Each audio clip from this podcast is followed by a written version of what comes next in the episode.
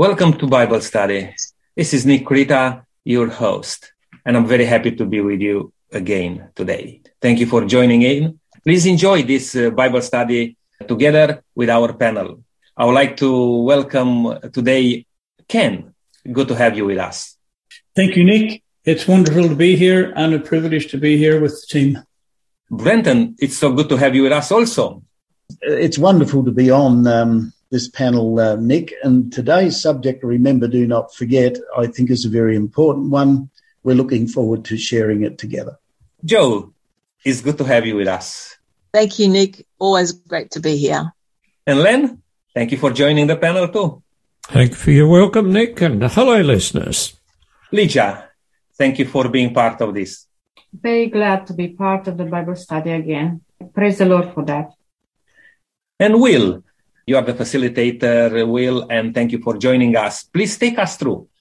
Thank you, Nick. Recollections of God's goodness to us uh, and His grace are a most important part of our uh, of our uh, Christian walk. You know, God sends reminders to us through His Word. Something that permeates the whole Bible are the words "remember," "do not forget." We find God encouraging His people to cast their minds back to all the things that he has done for them, to remember his grace for them and his goodness toward them. And so much of the Old Testament, including the book of Deuteronomy, consists of the prophets telling the people, the Hebrew people, do not forget what the Lord has done for, for you. But also, most importantly, they were not to forget what their calling in him was and what kind of people they were to be in response to that calling. God was soliciting a response like, like that of the psalmist in Psalm 77, verse 11, where he says, I will remember the works of the Lord. Surely I will remember your wonders of old. And so I'd like to ask, what about us now? Is it any difference for us, different for us today, both at the corporate level and even more so at a personal level, I propose it's easy to forget what God has done for us too. And so this week, in our overview of the book of Deuteronomy, we'd like to look at one vitally important principle the admonition of recalling and not forgetting God's interaction in our lives. But I think we need to pray first. Ken, would you pray for us, please? Certainly. Heavenly Father, as we come together again to study your word, we ask that the Holy Spirit will guide us through all that is said. Lord, we pray for all those that are listening that they may find hope, peace, love, and understanding in the words spoken to us from the Bible. I ask this in the name of Jesus. Amen. Amen. Amen. Thank you, Ken. As we have mentioned uh, in our, our study today, we'll focus on God's appeal to us to remember, yes, never forget what he has done to set us free from slavery. The first time the word remember appears in the Bible is in Genesis chapter 9 after a cataclysmic event. And I wonder if you could take us back to what had happened, Len. All right, well, I'll keep the mystery for a little while and I'll read from Genesis chapter 9, which says, starting at verse 8, Then God spoke to Noah and to his sons with him, saying, As for me, behold, I established my covenant with you and your descendants after you, and with every living creature that is with you, the birds, the cattle, and every beast of the earth with you, of all that go out of the ark, every beast of the earth. Thus I establish my covenant with you. Never again shall all flesh be cut off by the waters of the flood. Never again shall there be a flood to destroy the earth. Now, I know some people in New South Wales and Queensland are having floods at the moment, but this is talking about a worldwide flood.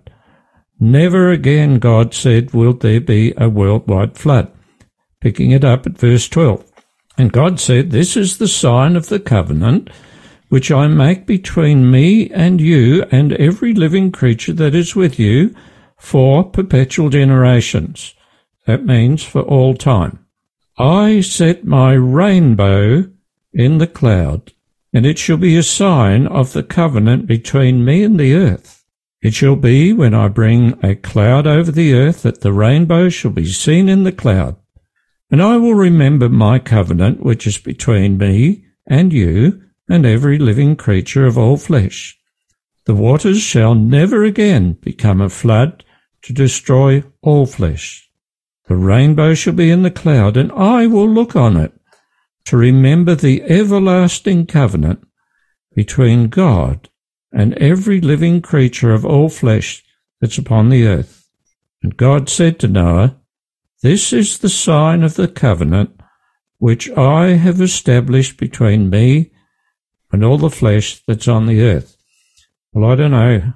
I think at this stage, listeners, you would realize that God set a uh, covenant with a visible emblem to reaffirm that this is what he would not do. He would remember. But you know, I find it rather disappointing and probably dismaying that the LGBTQI plus community has picked up the rainbow and used that as their insignia. From what I read in the scriptures, particularly from the book of Leviticus, a lot of what goes on in the LGBTQI community is not approved of by God, and yet they've taken this, which is a sign of God's promise, his sacred promise, that he never again would cause a worldwide flood. And they've used this for their insignia, and it seems very much to me a tool that's used by Satan to take something that God has made as sacred and corrupt it. Nevertheless, each time the rainbow appears, when we look up in the sky, we can remember not only God's judgment on the world back in the time when the flood did come, but also his love for the world in the fact that he would said he would never ever cause another worldwide flood. Now that doesn't mean to say that the world will not be cleansed at some future time because we read in Revelation that God will cause a lake of fire. But that's another subject which we won't go into right now. I would agree um, with what Len has said, uh, Will. However, there's some other points I think that are important to remember.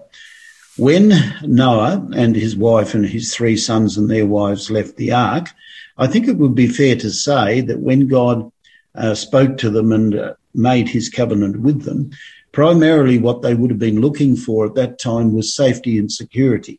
So the basis of this covenant really is God saying, as Len has quite adequately said, uh, God is saying to them, I will never destroy the world again by flood. Now, if we were to stop and think for just a minute of what it must have been like to come out of an ark into a world that didn't even resemble the world that they had lived in before the flood, there would have been minimum vegetation growing. There may have been signs of trees or plants sprouting out of rocks and out of uh, pieces of earth, whatever, but it would have been a totally different world. What would they be looking for? They'd be looking for security, and God gives them security. Here's another interesting point. There was no rainbows before the flood because before the flood there was no rain. So this is a new sign. And it's rather interesting that when you read the book of Revelation in Revelation 4 verse 3, where uh, John in vision describes God's throne in heaven, guess what? Around the throne is a rainbow. That suggests to me that um, God has not forgotten his covenant with mankind. And even in heaven, it's an evidence to the angels and the unfallen universe of his, um, his love for us. So I think all of those things taken together would have given um, Noah and his wife and his family security in knowing that God, who safely brought them through the flood, is going to continue to bless them, continue to guide them. And every time it rained and they saw this um, rainbow in the sky in the clouds, they would have remembered God's promise and it would have given them that, that real security that we are lacking today.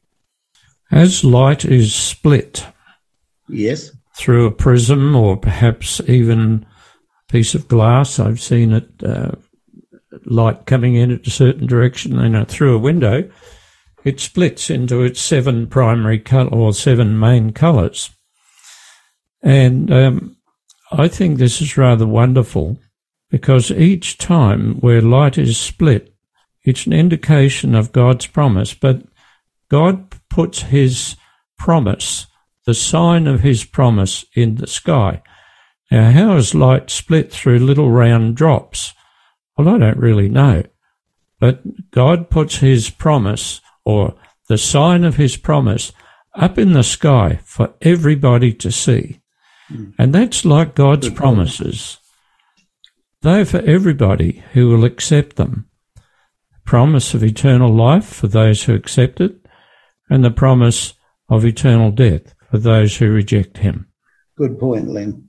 And just to continue on uh, on this aspect, because you see today with uh, a lots of science, we can explain lots of things. I'm not sure if we are right on all those explanations, but what um, was pointing out to me, what God was promising, is this: that the rainbow was promised by God so many thousands years ago when the signs were not in the picture to prove that this is a result of the drops of the rain or things like that because before the global flood uh, because it was not rain that what that's why rainbow was not there. And people may just easily say you see because there was not rain that was not rainbow. But because now it's rain that's why we have the rainbow. But my point here is that God is the one who knows everything and he foretold us that assurance, even if that's a combination of, you know, of the rain and the reflection, whatever is, which science now can prove that thing. The lesson which I will take from here is that God knows beforehand what's good for us, what's going to happen, are we going to pay attention for what God is saying to us? Not on this aspect only on which we are talking today, uh, remembering or do not forget. In principle, are we having an open ear for God's message to sink in our life and to experience the benefits which God prepared for us all? Another aspect, um, something that struck me is that I've never really met anyone who hasn't stopped at the appearance of a rainbow in the sky and stopped to admire it. Um, we ourselves would have seen, you know, would have caught our eyes and um, we would have stopped there to admire it in its beauty, its ethereal nature and fragility because very quickly it disappears and you wouldn't know that it was ever there. And then we're busy, you know, we rush off onto our busy days and we forget about it. But what struck me also is that this was a perpetual, a perpetual reminder. And every time it rains, the rainbow appears. And I think it's, it's kind of, it's linked with God's blessing of the earth with rain. And without this, you know, I, I think it provides, uh, it blesses the earth with rain, provides satisfaction to the thirsty. And there's a bit of a metaphor there too, because all the food and all the sustenance comes from God. God, as we've mentioned, does, didn't need the reminding, but um, this was a perpetual reminder for us. This is, you know, what God has done for our salvation and all those to, who look for Him or look to Him for safety and life throughout the ages. It's not something that was just for Old Testament times. We too stop to admire the rainbow, but do we often have time to think about what it means or do we just rush on with our busy day? Yes, continuing on what you've just said, Joe and Nick, the skeptics say that the rainbow is a natural scientific phenomenon. It's just, as Lena said, the refraction of light in a spray of water even in the midst in the midst of a waterfall. Mm-hmm. So what's the big deal of, or a promise here? Likewise, uh, I think, as we've all commented, we could be surrounded by God-given evidences and science today and miss the point if we're not careful to remember. You know, I confess it's like going out uh, at night and ignoring the immensity of the power of God displayed uh, above us in the night sky. I mean, what better example of the creator power, creative power of God is there above us every night? And yet we do not even notice it.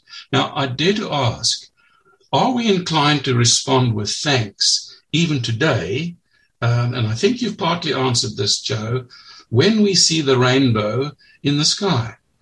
Might this even trigger gratitude for a host of other promises that God has made to mankind through Jesus and the written word in the context of salvation. I think it's important for us. Lydia, would you like to comment on that? Yes. We always see the importance of the idea of remembering, like remembering God's promises, remembering God's warnings, remembering God's action in the world. And if we remember what the rainbow means, we can have the assurance written across the sky in these beautiful colors that God's word is sure. We too have been saved from the destruction. Last night I have been outside and I looked in the sky. It was a clear sky and it was full of stars and it looks so amazing.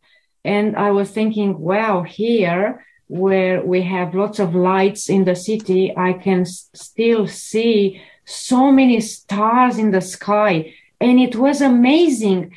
And I was thinking, wow, even if I would be somewhere in the desert where it's really dark, I can see many, many, many thousands and billions of stars.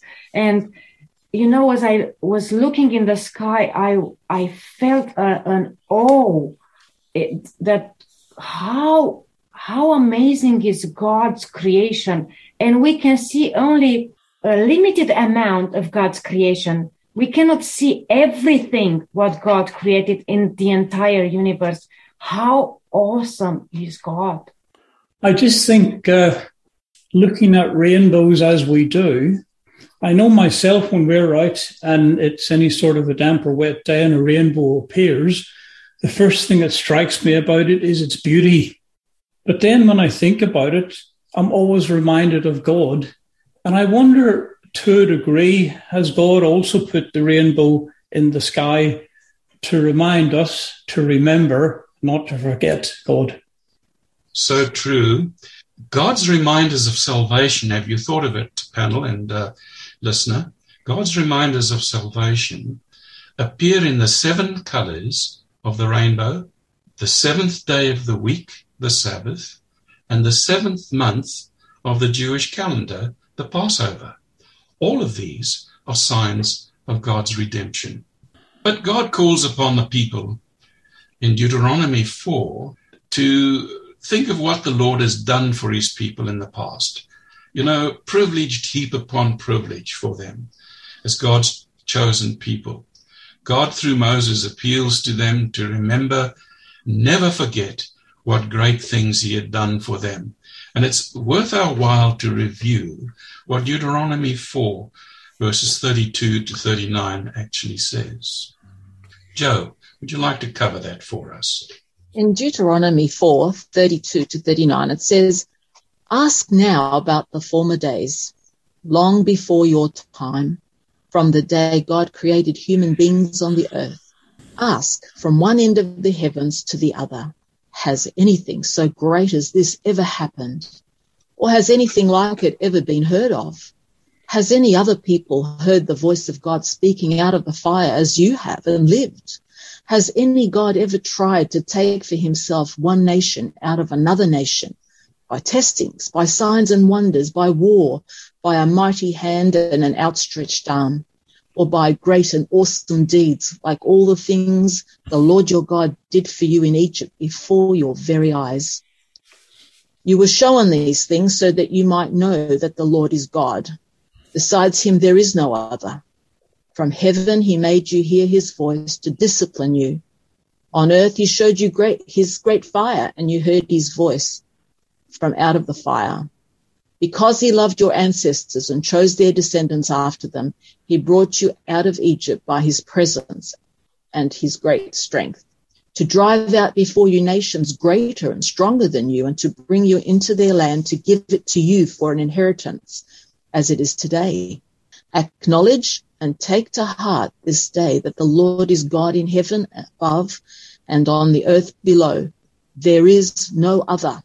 Keep his decrees and commands which I am giving you today so that it may go well with you and your children after you and that you may live long in the land the Lord your God gives you for all time.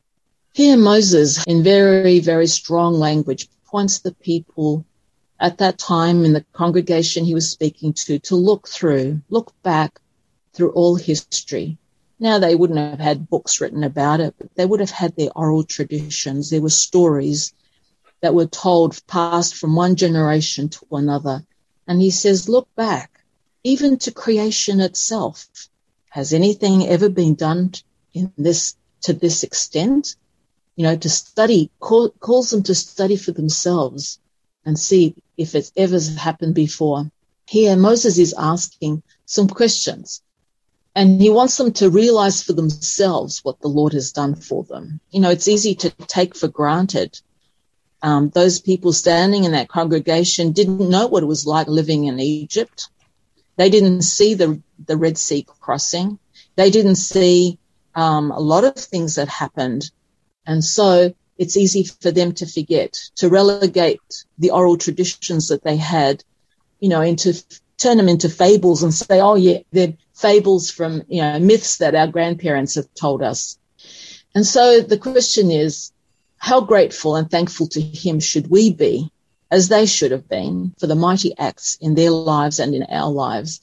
And might I add also that nothing of this sort has been done since. You know, every nation has its, you know, nation building, nation shaping events you know, um, but nothing to this extent that this, that, that, God has worked so mightily that has removed slaves out of a, a mighty, a superpower of the time and given them all that they had and established them as a prosperous nation. So, you know, it, it, it uh, the mind boggles, doesn't it? Absolutely, Joe. You pointed out so well uh, there how God was revealing even to the new generation through Moses, obviously, what God has done for them. I would like to bring also a little bit of a different aspect here, which I believe it can be applied in our life today. You see, in front of them was Canaan with a lot of blessings, but with a lot of challenges also. And because God knows what's ahead of us, God is reassuring us, if we know Him, how He led us in the past, to be confident that He will take care for us in the future with all the challenges which we will face. And uh, today, I believe, I believe we face great challenges ahead of us, great tribulation. And God is assuring us that He took care of us before and he will do it again. In Canaan, even though there was the promised land, there was a lots of things there which the Israelites had to deal with. And unfortunately, they failed on many aspects in Canaan there. They forgot what God told them. You know, you may heard that phrase, and I may not remember it fully, but it says that the greatest danger for us all is that we'll forget how God has led us in the past. That's the greatest danger for us today. We are not here just to give a historical lesson. We are here to put ourselves in the picture, to realize that we are facing today great challenges in the days to come. Are we prepared and confident and trusting God that He will take care of us in all aspects of life? May God bless us to understand that and to be confident. Well, I'd like to go back to what Joe read in verse 39. Acknowledge and take to heart this day that the Lord is God in heaven above and on the earth below. There is no other.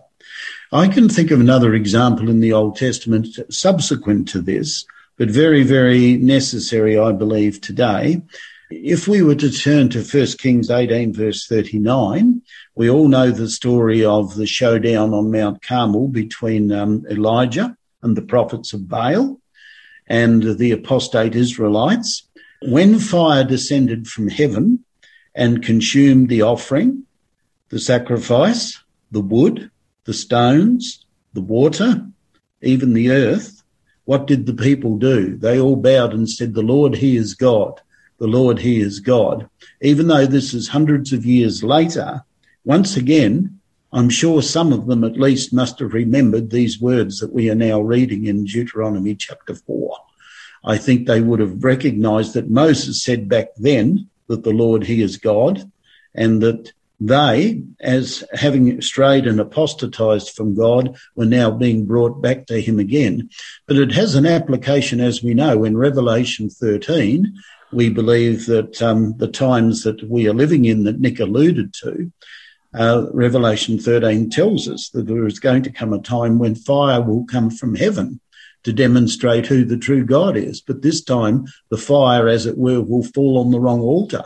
It won't be the true God bringing the fire. It'll be a false fire on a false altar.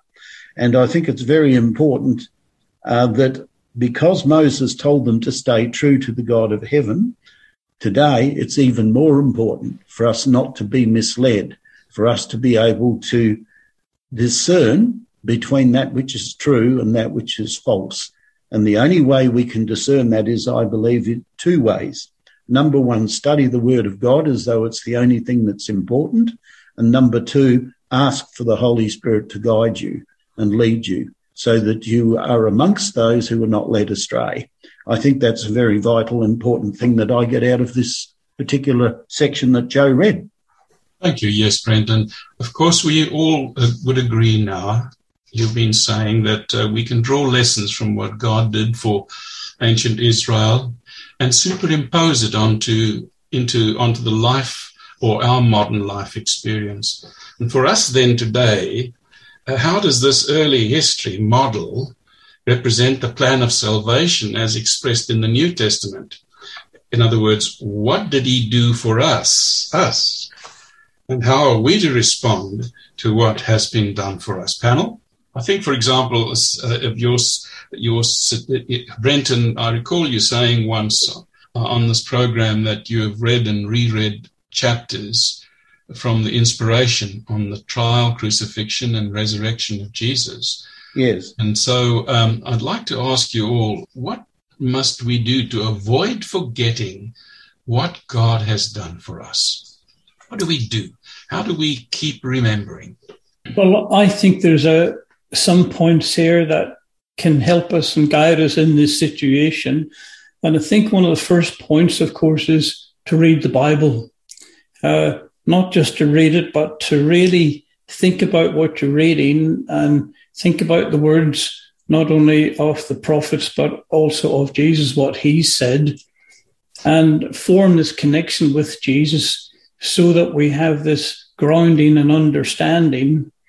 And I also think a very important thing is along the line somewhere to make a decision in your heart to follow the Lord no matter what happens. I'm always reminded of the story of Daniel. He made a decision in his heart to do certain things, irrespective of what came upon us. And I think it's such an important thing today as you get to know more of God and the Bible to make a decision in your heart that no matter what comes, remember what God has done in the past. He will do the same in the future for all his people. We are always told how much God loves us, an everlasting love that is, it's not a human love. It's, it's a phenomenal love that none of us can grasp. God has brought us this far. He wants to bring us all the way. The challenge is for us to stay with him, not for him to stay with us. Yes, true, Ken. Joe? I think that if we, that, that little sermonette that Moses gave was to the believers. It wasn't to the Egyptian. It wasn't to the African, to other nations, the Iraqis, the Sumerians. he spoke to his people and he's speaking to us today. And I think when we've been exposed to religion, to spiritual things, and have been a believer and a Christian all our lives, we can become somewhat immune to the wonder of all that God has done for us. Just like the Israelites, all of heaven has been poured out for mine and your salvation, and Jesus died that you and I might have an option to choose to live. Without that, we didn't have a choice to choose to live, to choose Him and not be condemned to eternal death. because um, we know that all have sinned and fallen short and stand guilty and condemned. So how do we respond? Lukewarm? Or do we, I would hope, say, yes, thank you. I want more. I want more from this life than just these brief moments of joy. I want more for my loved ones. I want more for the world. God has a better way, and that is to follow Him and when I say follow him, this has unfortunately become cliched. It's more, it's, you know, I'm talking here about a relationship. God wants more from us than just, you know, he didn't criticize them about, you know, you weren't sacrificing right or, you know, the, this and that. He, you know, basically his own, his criticism throughout scripture has been that their relationship with him wasn't there. And so I'm just saying that perhaps when we've been Christians for a long time, or very not that long, it's easy to s- slip into taking God for granted and um, forgetting. And so I guess Revelation 14, 12, it tells us, what does it tell us? That we have to keep the commandments of God, but we need more. We need more than just plain obedience. We need a relationship with God. And that's yes. the only thing. That's yep. what enables us to be God's people. Absolutely true. Um, the question was, what must we do to avoid forgetting what God has done for us? And Joe used a word and she said, we need to choose. We need to choose to remember. And how do you do that? Well, you have to make a conscious effort. God has given us His Word. We need to read His Word to be reminded of what He did for others and then we can translate that for ourselves. What has God done for me? And I'm very grateful for what God has done for me and is doing for me right now. Yes. So there is an element of choice, and there might be little triggers along the way that um, set that choice going. I've experienced being out in the bush and being quite busy and being involved. And it's very easy to forget that the creator of the bush where I was was was my my God, my heavenly Father. Mm. And so we need to make choices day by day. We need to talk to God, to read His uh, words, and uh, to think about Him. I think the important thing here is the triggers that set that choice going putting it on the way. This verb, remember, is used so many times in the Bible, in the fourth commandment and uh, in, in many, many places. And uh, it's an appeal to remember, to remind us, to remind me our roots also. And uh, I do, I do remember that after um, the Holy Spirit came into my mind and remembered me about quite few important things when God led me, where God protected me, where God saved me or saved my life or saved my life from an, an, an accident or things which probably I forgot.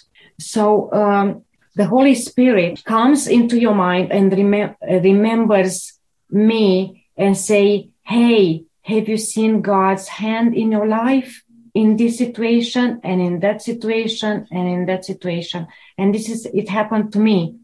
And it was so wonderful because at that, that stage, probably I didn't realize that God was there and the, the guardian angel was with me to guide me. So it happened, for example, when I crossed the border and after I stayed in into the United Nations camp and I was released uh, on the hotel. And from the hotel, I received my pass, let's say a temporary pass to fly to Australia. So I entered into the um, airport and I've never flew a plane before. That was my first time. So I didn't know to go and to check to the information point or to go to the gate. And my, my plane was boarding and I was sitting in a chair like other people uh, waiting, waiting for what? I don't know. And God intervened at that time. A young man passed by in front of me and looked straight away into my eyes. And he asked me, are you going to Australia? And I said, yes. And he said, come on, let's go. And he took me straight away to the gate and to the plane. At that stage, at that moment, I didn't realize but the Holy Spirit brought me back now after so many years. And he said to me, do you remember this when God brought you out of there into the land that promised you? It, it's wonderful. That's a wonderful uh, testimony, Lydia. Perhaps one we should revisit one day. Brenton, you have a comment. I think um, everyone's covered this reasonably well. Um, Will, however, I would like to uh, just talk about the current situation. Personally, as a minister, I've had an extremely busy week this week and uh, a very stressful one. It's interesting that when you're working with people, when you're working with committees, and when you're working with um, the various things that are assigned to you as a minister, there are often times where you almost come come against situations where you realize that you do not have the answers for um, what's ahead of you. Uh, God has truly blessed me this week and answered prayers uh, regarding a number of issues that I was uh, concerned about. The question, as um, Len quite rightly put it, is what should we learn and not to forget? I think each time God answers our prayers, it should strengthen our faith because the next time, in all probability, when God answers your prayer, the issue may in fact be a stronger or deeper one than what you faced before. If God is going to train us into trusting Him implicitly, I believe that as you stand one test, one trial, and you come through it, I believe that um, the next one will possibly be more severe. It may even indicate it may even seem more forbidding and more hopeless than the one that you faced before. But if you've faced the one before and you've come through it by God's grace, it gives you the confidence to know as you look back over that one, the one before that and the one before that, it gives you the confidence to know that whatever lies before you, God didn't abandon you on that occasion or the one before it or the one before that, and he won't abandon you now. So in the forgetting and remembering, I think it's important to, to realize that whatever lies before us, however deep, as Nick mentioned earlier on, the issues that we're dealing with, I believe that if we trust God, based on what he has done in the past, um, we have total confidence that he will bring us safely through. But it involves handing the problem over to him and saying, Lord, I can't do it. I don't know what the answer is, but I believe you do have the answers. And I'm waiting on you now to show me your will and your way in this matter. As you pointed out, and uh, Joe, I want to come back to what she said a bit earlier, that God was talking to his people, in, in this case, Israel, and I want to bring a point from there also that among Israel, there are many others who are not necessarily part of Israel. But through Israel, which God did all those miracles and God looked after them 400 and over years in, in Egypt and how God delivered them from Egypt and all those things Israel knew in their history. But among them, there are other people from other nations also, and also the generation, as uh, Joe pointed out, at this stage, just before uh, entering Canaan, there are maybe only, as the Bible says, only two people who were in Egypt, you know, um, Joshua and Caleb. But what I want to say here is that for us today, Christians, children of God, who we have experiences with God, are we responsible to show and to live out our faith in front of other people who are among us, who may not experience God and not have that relationship with God. But are we, as a phrase puts it, like a spectacle for the whole uh, world? Are we those ones who really know what God, God did for us and how God led us and is leading us? Are we showing that? Because this is the thing. We can talk on this broadcast about um, certain things, about certain people, but we want to put ourselves in the picture. And if is there somebody out there listening right now, and they may say, I don't know God. I don't have an experience with God you're talking about. That's why we are sharing with you all those things which happen even in our life and in the past, because we want us all to have a relationship with God and to get to know God personally. And the best way to get to know God is also to pick up the wonderful book, you know, the Bible, his love letter to us all and understand him. And then look around in the life of those people who were or are led amazingly by God. I think this is a very practical point for us to consider. It's wise counsel to us all, Nick. What are six nines? Uh, 54 when I went to school then. 54? How did you know that? The teacher told me. Remembering, Glenn, remember. Ah, now, Remember, you went through your type multiplication tables, Tables, many times yes, and you yes. made your mistakes, but you have to practice, practice, practice remembering. Mm-hmm. And Yep. this question is about remembering and not forgetting. We have to practice remembering, and we've talked about some of those things earlier. yes, We don't just, with anything, there might be uh, an ID number or something like that. Do you remember your driver's license number? Do you remember other numbers? You have to practice it. And I think with this thing with remembering and not forgetting, we have to make deliberate choices to practice remembering, remembering what God has done has been well pointed out by several speakers today.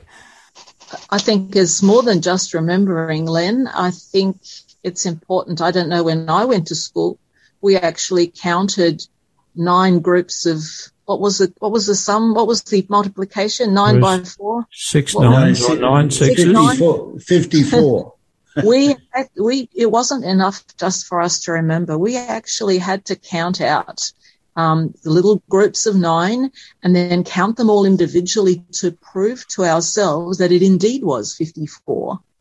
And so I think it also has some uh, spiritual ramifications for us that we need to taste and see that the Lord is good. We need to know for ourselves and not just rely on other people's experiences. Yes. Fair enough. Let me make quick reference again to the covenant of God with a rainbow. We we forget uh, that the promise to Noah actually included one other promise. In Genesis 8:22 it says as long as the earth endures seed time and harvest cold and heat summer and winter day and night will not cease seed time and harvest will not cease wow what an, what a um, what a promise It's a lovely assurance. It seems to look a lot different to us today. The fact is, I think, except for the greed of mankind, the earth has the ability to provide food for all. But there is danger that the inhabitants of the earth could become so immersed in prosperity and the comforts of life that they never give thought to the great provider of blessings. They forget. They forget the God that they should serve. And on this very point, God speaks to them clearly in Deuteronomy 8, verses 10 to 19. Brenton, could you address this for us? Yes, certainly. I'll, I'll read it quickly because of time. When you have eaten and are satisfied, praise the Lord your God in the good land he has given you.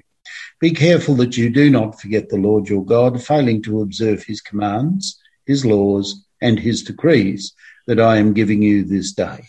Otherwise, when you eat and are satisfied, when you build fine houses and settle down, and when your herds and flocks grow large, and your silver and gold increase, and all you have is multiplied, then your heart will become proud, and you will forget the Lord your God, who brought you out of Egypt, out of the land of slavery. He led you through the vast and dreadful wilderness, that thirsty and waterless land, with its venomous snakes and scorpions. He brought you water out of hard rock. He gave you manna to eat in the wilderness, something your ancestors had never known, to humble and test you, so that in the end it might go well with you. You may say to yourself, my power and the strength of my hands have produced this wealth for me. But remember the Lord your God, for it is he who gives you the ability to produce wealth and so confirms his covenant, which he swore to your ancestors as it is this day. If you ever forget the Lord your God and follow other gods and worship and bow down to them, I testify against you today that you will surely be destroyed. Like the nations the Lord destroyed before you, so you will be destroyed for not obeying the Lord your God. A couple of things here, Will, that I think are important to remember. Most of us would agree with the principle of what is being stated here that there is always a danger when we become prosperous of forgetting God. I don't think too many people would disagree on that. In fact, you find a complementary uh, text on that in Luke chapter 12 and verse 15. It's known as the parable of the rich fool. And it's all about a person who has full barns and his crops are so great this year that he's saying to himself, what am I going to do? I think what I better do is pull down the barns I've already got and build even bigger ones. And Christ said, um, in addressing this issue, he said, a man's life does not consist in the things that he possesses. Now, the parable of the rich fool teaches us one thing, that we, if we are not wise towards God, anything can happen. And also because of the the suddenness of life, the end of that parable states uh, that God said to him, You fool, this night your soul will be required of you.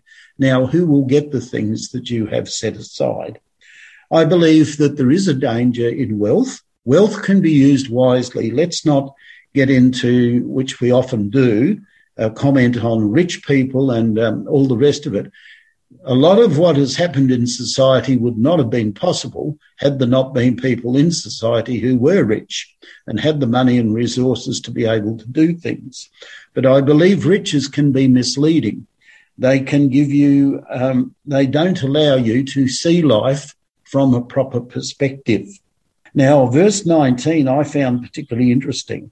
If you ever forget the Lord your God, the Hebrew is if forgetting thou shalt forget. And it comes from the same terminology as something that we studied a couple of weeks ago, where God said to Adam, If you eat of the fruit of the tree of the garden, thou shalt surely die. And just before that, he said, You may eat of every tree of the garden. The terminology used in verse 19 is exactly the same in, as in, in Genesis 2, verses 16 and 17. The, the key point, I believe, in all of this, I've had the privilege of knowing some rich people. And I remember when I went to Russia, I uh, met a guy there who was rich. And believe you me, the number of church members in Russia that were rich, you could count on the fingers of less than one hand. But he, according to the minister, had been an absolute blessing with the riches that he had been given in helping his church, fellow church members, in um, giving them money, in helping them in various ways. So I think what Moses is simply saying is, I can predict in advance that what's going to happen to you. You will become wealthy and you will be tempted to forget the Lord. Now, please don't do that. Um, please remember that the only reason you are rich is because of the abilities that God has given you. So what riches can do is turn the attention onto your creative ability rather than giving the glory to the one who gave you the creative ability in the first place. Brenton, that was uh, very insightful. But I'd like to also, something that stood out for me was verse 19. If you ever forget the Lord your God and follow other gods and worship and bow down to them.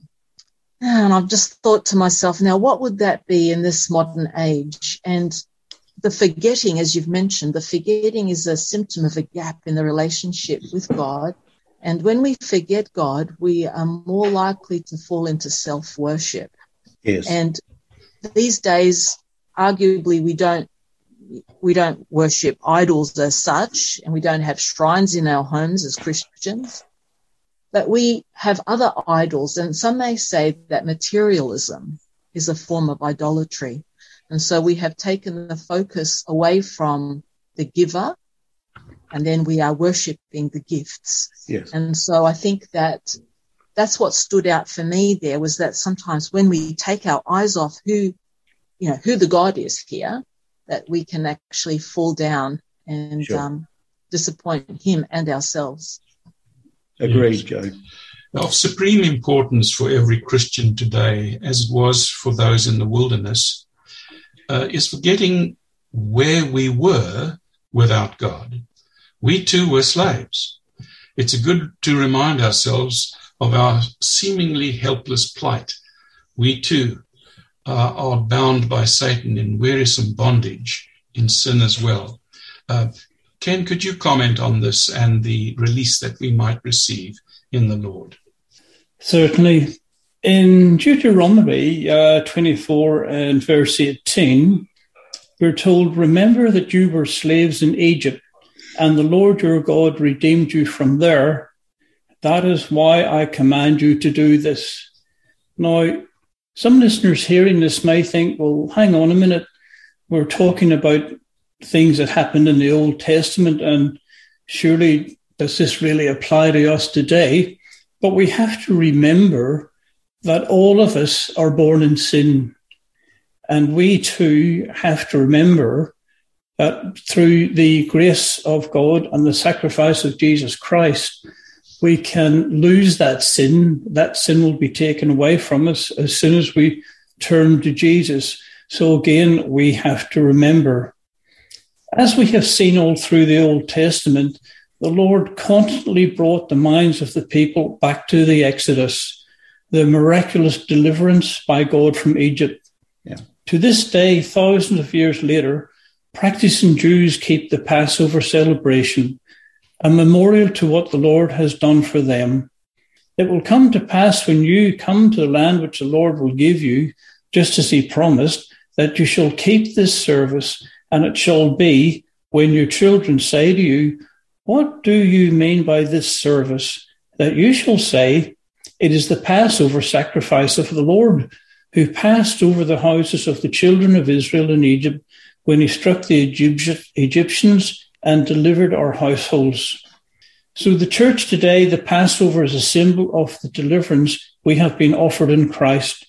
For indeed, Christ is our Passover, was sacrificed for us. And we should remember when we read Ephesians 2 and 8 to 13 that we today are saved through grace by the faith of Jesus, and that is a gift from God. Thank you. Yes, Ken. We have been uh, brought out of a terrible bondage to a wonderful freedom and a redemption in Christ, haven't we? You know, when we look back over the history of the Israelites, right through the Old Testament and through the New Testament, well, whichever age we look at in this world, world's history, whether it's the Jews in the wilderness, the Christians in Ephesus, or modern day Christians anywhere in the world today, it's crucial for us to always remember, never daring to forget what Christ, what God has done for us in Christ. It's as it were, we were like brands plucked from the burning through the intervention of our Lord. We've been freed, freed from darkness to light, uh, from death to life, uh, from wickedness to righteousness. No wonder then that we have these inspired words. It would be well for us to spend a thoughtful hour each day in contemplation of the life of Christ. We should take it point by point and let the imagination grasp each scene, especially the closing ones. As we thus dwell upon or remember his great sacrifice for us, our confidence in Him will be more constant. Our love will be quickened, and we shall be more deeply imbued with His Spirit. You know, Nick, panel, and listener, I'd like to end with the words, uh, inspired words by the hymn writer Charles Wesley, where he talks of the Christian experience and the wonderful release that he receives, that we receive. He writes, Long my imprisoned spirit lay, fast bound in sin and nature's night. Thine eye diffused a quickening ray. I woke the dungeon flamed with light. My chains fell off. My heart was free. I rose, went forth, and followed thee. It's a, it's a wonderful redemption to remember at all times of what God has done for us. And I wonder if you could include that in, in your closing prayer for us today, Joe. Father, we thank you for your word and the promises that Will has read out to us. Yes and your unfathomable love for us. You have made it possible for all to be saved if they should choose to. If they and we choose you to choose life, we easily forget your goodness, forget the infinite sacrifice made for us. We dilly dally and shilly shally and become distracted by the gifts and not see you, the giver. Time is short. Help us to take hold of your hand held out to us today and never ever let go. Help us also to reach out to others so that they too may find a life-giving hope in you. In Jesus' name, Amen. Amen. Amen. Amen. Thank you everyone for uh, your participation today here on the panel. We really looked into this aspect of remember, do not forget. And it's important to realize that when we talk about remember, we cannot say remember yesterday. We cannot say remember tomorrow. This is present truth. We are studying the book of Deuteronomy, which is called the present truth in the book of Deuteronomy. I really invite you, listener, to join us again for the last three Bible studies, which I believe you'll be blessed uh, of them, because we are going to learn a little bit more uh, Deuteronomy in the later writings, but also the next one is Deuteronomy in the New Testament. We are not talking here only about the Old Testament, but to see the present truth from the book of Deuteronomy. And the last one, I believe it's a very exciting one. I'm looking forward for that. The resurrection of Moses.